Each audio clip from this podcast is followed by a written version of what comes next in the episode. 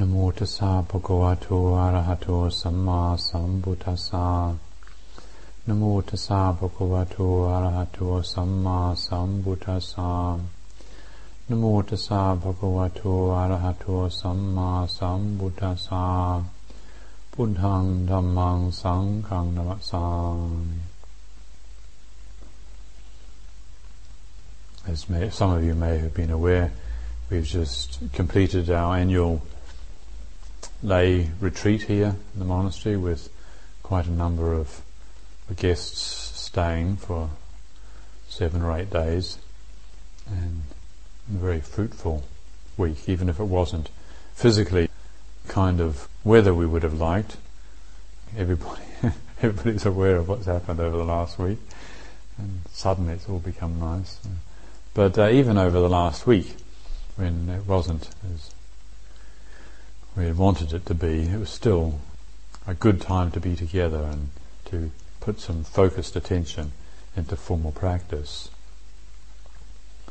And I'm sure, talking with everybody, that they all went away feeling very glad that they had this chance to really concentrate their attention on the inner matters of importance. Of course, we all know there are matters of importance in the outer world, but from a spiritual perspective, we have the understanding that if we don't see clearly, if we don't have a, an accurate appreciation of uh, where we're coming from, then despite our best efforts, we can end up making things in the outer world worse.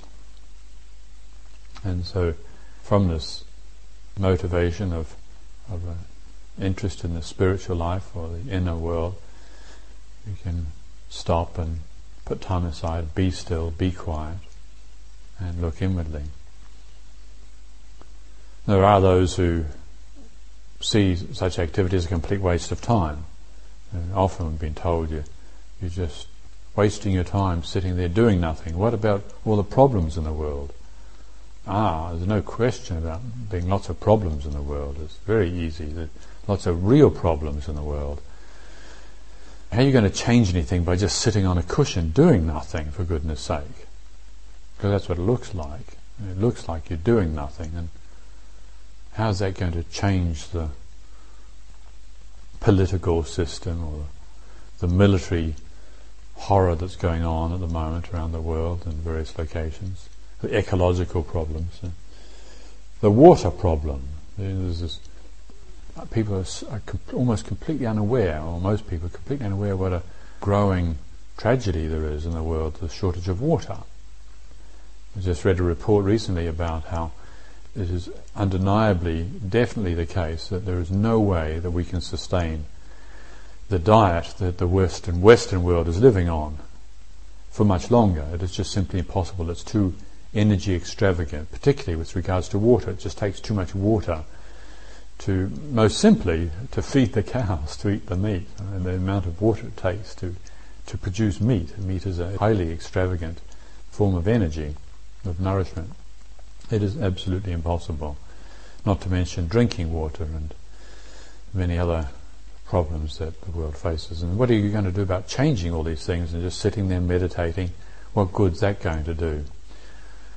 Well, just because we can't see with our eyes outwardly that something's the case doesn't mean to say that it is the case. Sometimes there's things going on that are definitely true, but we, uh, we don't see them going on. There's a lot going on that we're not aware of, just by looking out, looking outwardly.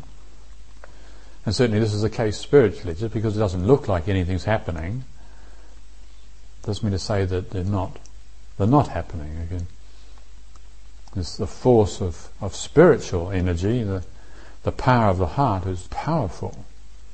And secular society or materialistic world doesn't see this and, and so tends to dismiss it and runs around with very energy extravagant programs trying to fix things and trying to change people's habits and like how to get people more healthy.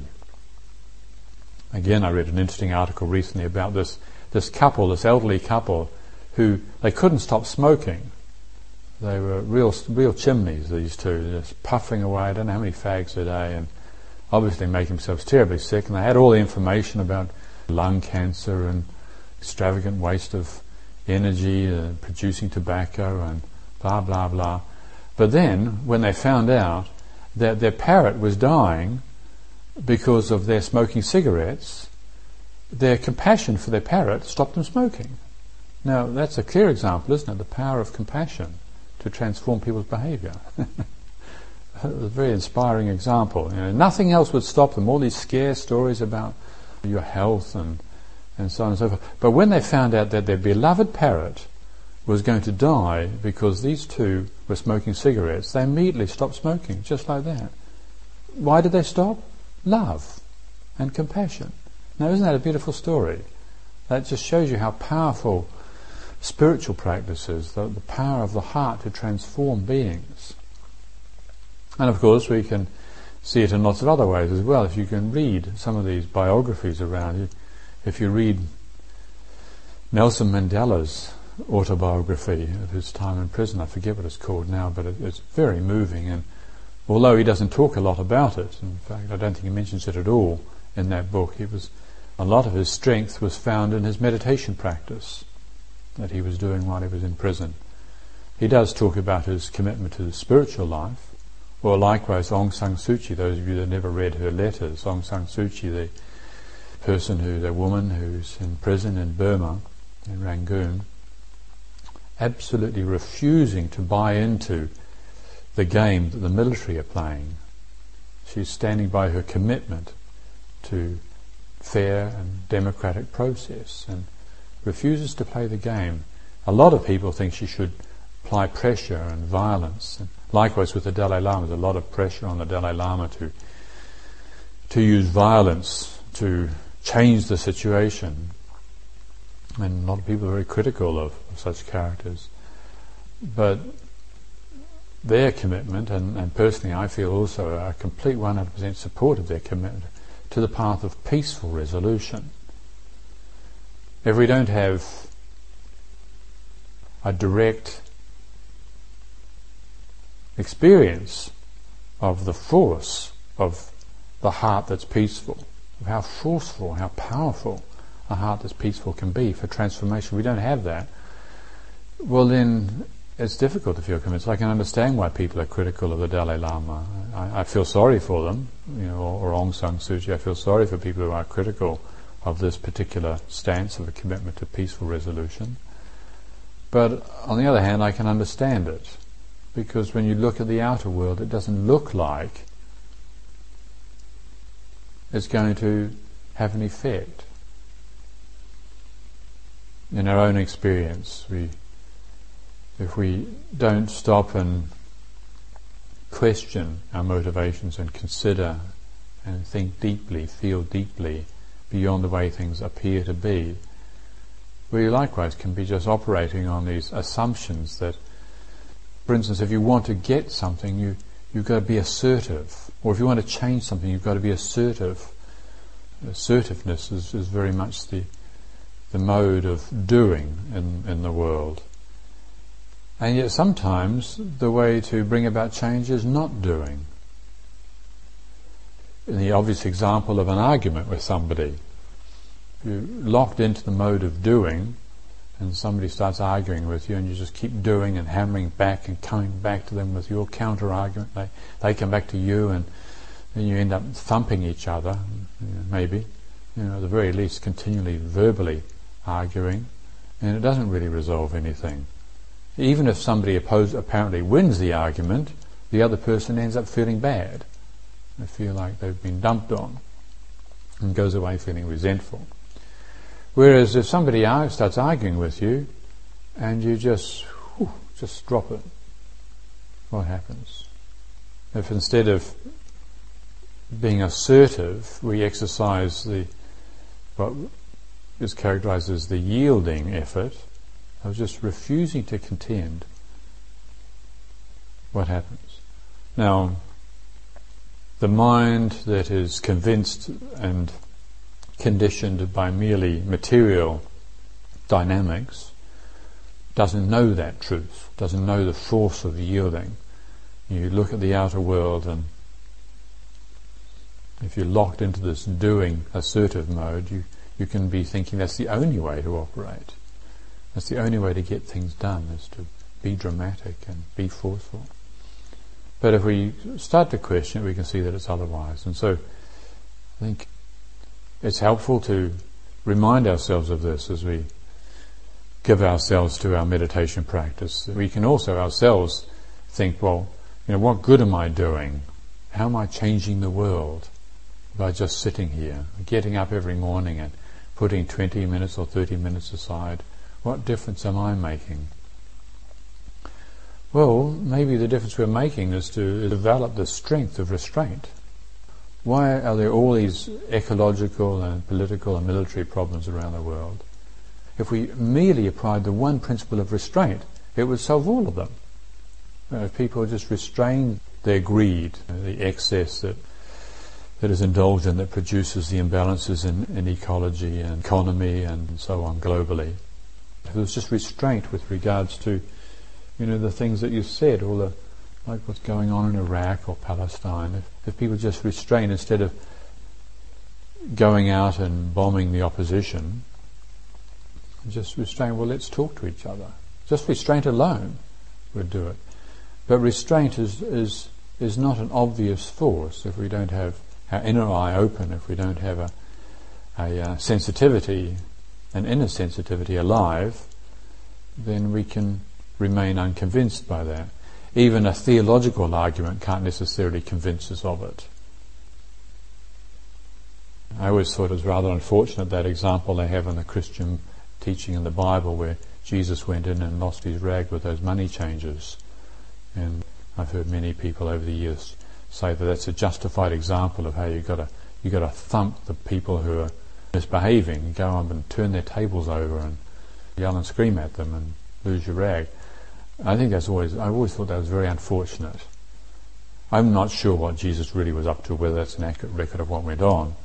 However, as a story or as a justification for using aggression, I think that's not a very good model. Well, the Buddha, fortunately, his teaching clearly, under no circumstances whatsoever, does it justify violence.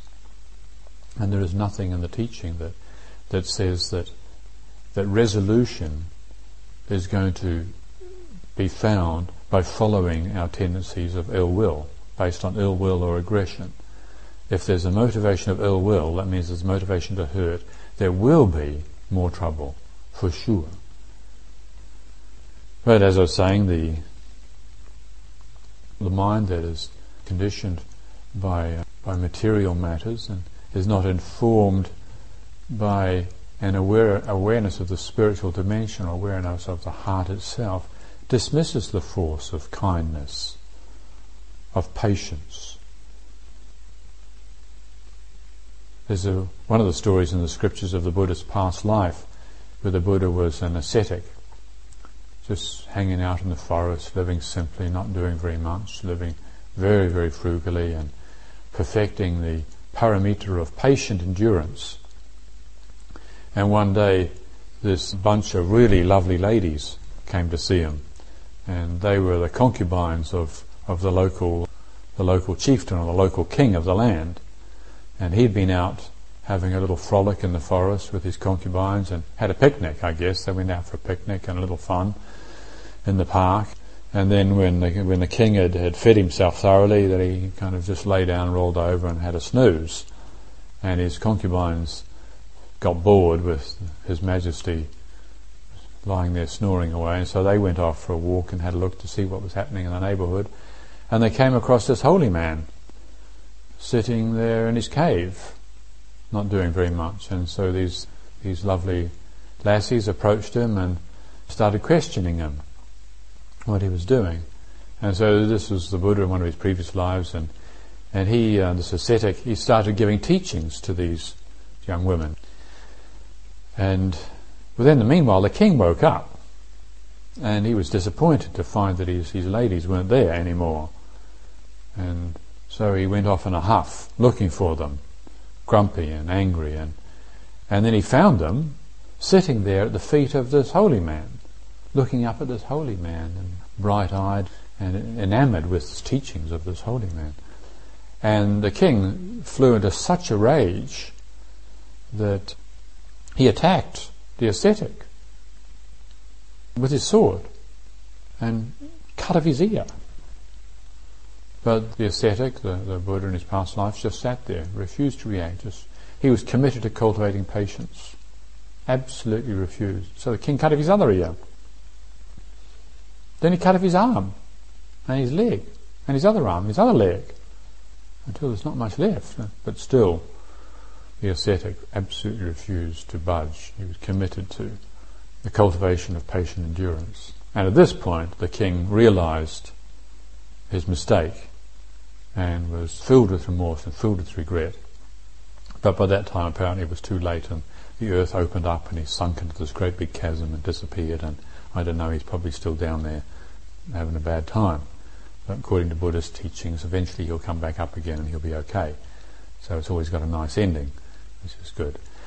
But the teaching on the absolutely limitless, boundless need to develop patient endurance, I think is a good example. It doesn't matter, even if they cut off our limbs, the Buddha said, it doesn't matter if you, you have to find a way of bearing with the circumstances, not to fall into the feeling of being justified in hating under any circumstance. And this is a, a transformative power, transformative force. And of course, everybody has read, I'm sure, at some stage or is aware of how effectively Gandhi managed to turn around the situation in, in India with his commitment to non-violent action. So when we see these examples, whether it's Gandhi or Aung San Suu Kyi in Burma, or, or if it's ourselves in our own small way making an effort to cultivate the power of the heart, to really register that, not, not to belittle that, not to forget it, not to dismiss it, not to underestimate it. As I said, the world trivializes these things, makes jokes about these things, diminishes such an effort.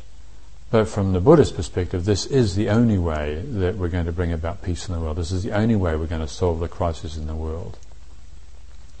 And also, to, so to value these things when we find them and inspiring examples of others, or to encourage ourselves in making an effort, but also to register when we see the the tragedies, the failures of the opposite.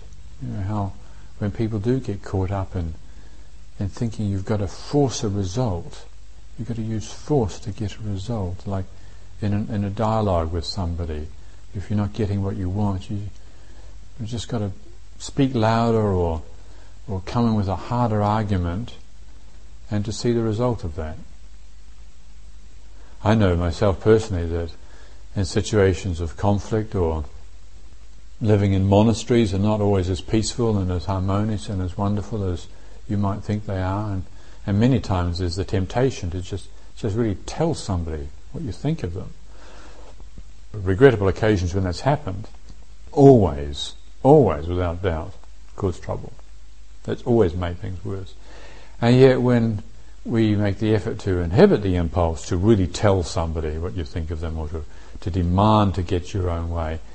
We inhibit that and practice patience.